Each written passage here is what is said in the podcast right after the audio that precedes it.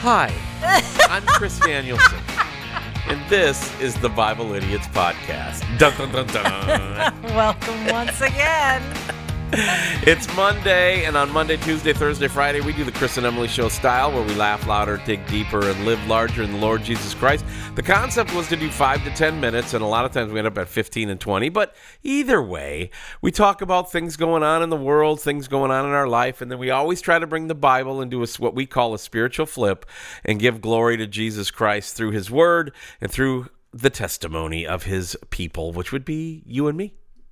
Yeah. I like how I, I like how you freshened things up on this Monday. That was just not our normal into the show thing that yeah, we do. I, like how do we want to do this? All right, let me just press record and yeah. Hi there. Okay, th- that's Hi, funny. I'm Chris. Because initially, I didn't even know for sure if you were really recording. I and was. I like, am. But this is all happening. re- and I'm, then you kept going. I'm like, okay, right, here we, here we go. are. All right. Hey, on Wednesdays we bring you long form teaching, but this particular week it's going to be Wednesday long form teaching, and Friday is Good Friday. I'm going to have a long form uh, message, one I delivered yesterday. So that seems appropriate. we're going to have two Holy Week messages this week, but today's Monday. Emily, what do you got for us? Yeah, you know, I got a little follow up to a story that I believe you did it uh, about a week or so ago about the lady from Michigan. Okay. She was an immigrant from Poland. Oh yeah, the pizzeria lady, the, The pizza bistro. pizzeria lady. Ding, She got ding, arrested. ding. Yeah. They said traffic stop. Is that not what happened? or- Yes, that's exactly what happened. But here, I have a little follow up, a little more right. information Hit coming me. out. It's very interesting. If you don't think we're living in communist America, hold on to your hats. We are. It maybe hasn't touched you yet or affected you yet, but that's where we are. Hold on to your fur hat, Ivan. what do you have? What you got going on over there? Well, comrade, I will tell you. Uh, so the latest with Marlena Pavlos Hackney. Yes. Her license for, to operate a, a restaurant was taken away. And she kept serving And, pizza anyway. Yeah, they just kept putting the pressure on, pushing, putting the pressure on. Eventually, she was arrested. Now, here's what ha- the order of events. So before you get into the order of events, let me just stop everybody and just back up because somebody might not know what's going on. Okay. There was a lady in Michigan who had a pizzeria. She's from Poland. She escaped in the early 80s. She knows communism when she sees it.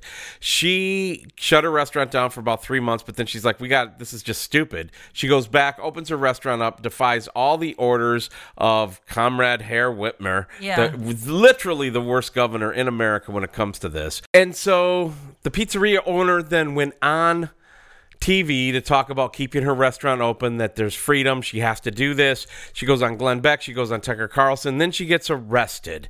That's where we left the story last week. That's right. So, what is the latest, Emily? Well, the latest is uh, Tucker Carlson had Michigan's Attorney General on his show not long after that to get her side of the story. And when she was on the show, man, if you listen to them long enough, they will open up a can of worms and they will let you know what their true motives are. Yeah, they can't, they can almost like they, they're little six year olds who can't keep secrets. This is what we're really doing. But uh, the AG did put out a statement that uh, she was arrested for these reasons, that she was uh, not obeying the codes that were mandatory for restaurants due to COVID and so on. But that same statement then went on to say that.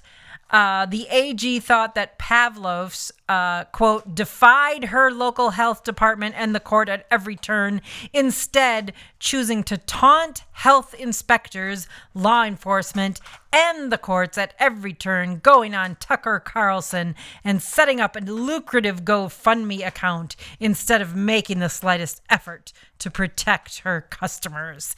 And then she goes on to say, But if you cheered for Donald Trump when he bragged about the many ways he avoided military service while others complied with their legal obligations, it's no wonder you revere this woman. So she goes on Tucker Carlson, Carlson. She sets up a GoFundMe. This infuriates them, so they arrest her. Exactly. So apparently, going on Tucker Carlson, talking about how you disagree with the state, setting setting up a GoFundMe account for yourself, and of course, if you support the opposing candidate at all, um, those three things are highly illegal. Those three things, she admittedly in this statement, is what led her to, you know, just arrest her and throw her in jail and deny her the ability to even post bail. So they denied her bail on just the simple fact that she had to close her restaurant down. You either bend the knee to us or you're going to sit in jail. Yep. Very communist. So what happened then? Absolutely. And so that's kind of where we are now. Now the latest is I think she has been released. She's got some she's got a good lawyer, I guess, hired for her and so on. So the when the supporters came out, they boarded up her windows to try to um you know, get her out of jail. That was their their goal. They're supporting this woman. They love this woman. The local people do, but they're like, okay, let's put let's board up at the windows. Let's make it so that the the Make restaurant is good. closed, Yeah. and then to get her out of jail. And so she has been released. She is out again. Um, how this is going to work up through the courts and so on, I don't know. She's going to have to guess. go through hell and back to get her license back to even serve a pizza. Exactly, because, her license to operate a bit uh, operate a restaurant has been. She's going to have to go through sensitivity training. She's going to have to bend the knee to Caesar here, Yeah. bend the knees to Caesar there, or she's not going to be allowed to play in Whitmer's communist backyard. Right now, the courts so And far. that, that's true, sarcastic, but very, very true and very, very sad. Yeah, and unfortunately, uh, we don't really know what the future holds because even though the courts have sided with uh, the American citizens so far, everyone that has led to a court case with these mandates and so on, every single time so far.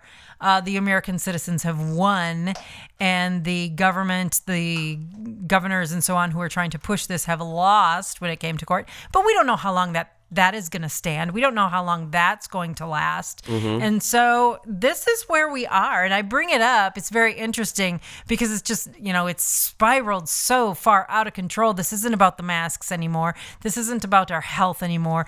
This is about who do you support. It's there. It's uh, Pavlos even said this is how they treat political prisoners in communist regimes. And she knows because she she, lived lived one. in one. Um, and she's absolutely right. So, this whole unfolding of this one particular story, which has really caught my eye, um, is very interesting to watch because then that just leads us to the question okay, how then shall we live? Our freedoms Mm-hmm. are gone.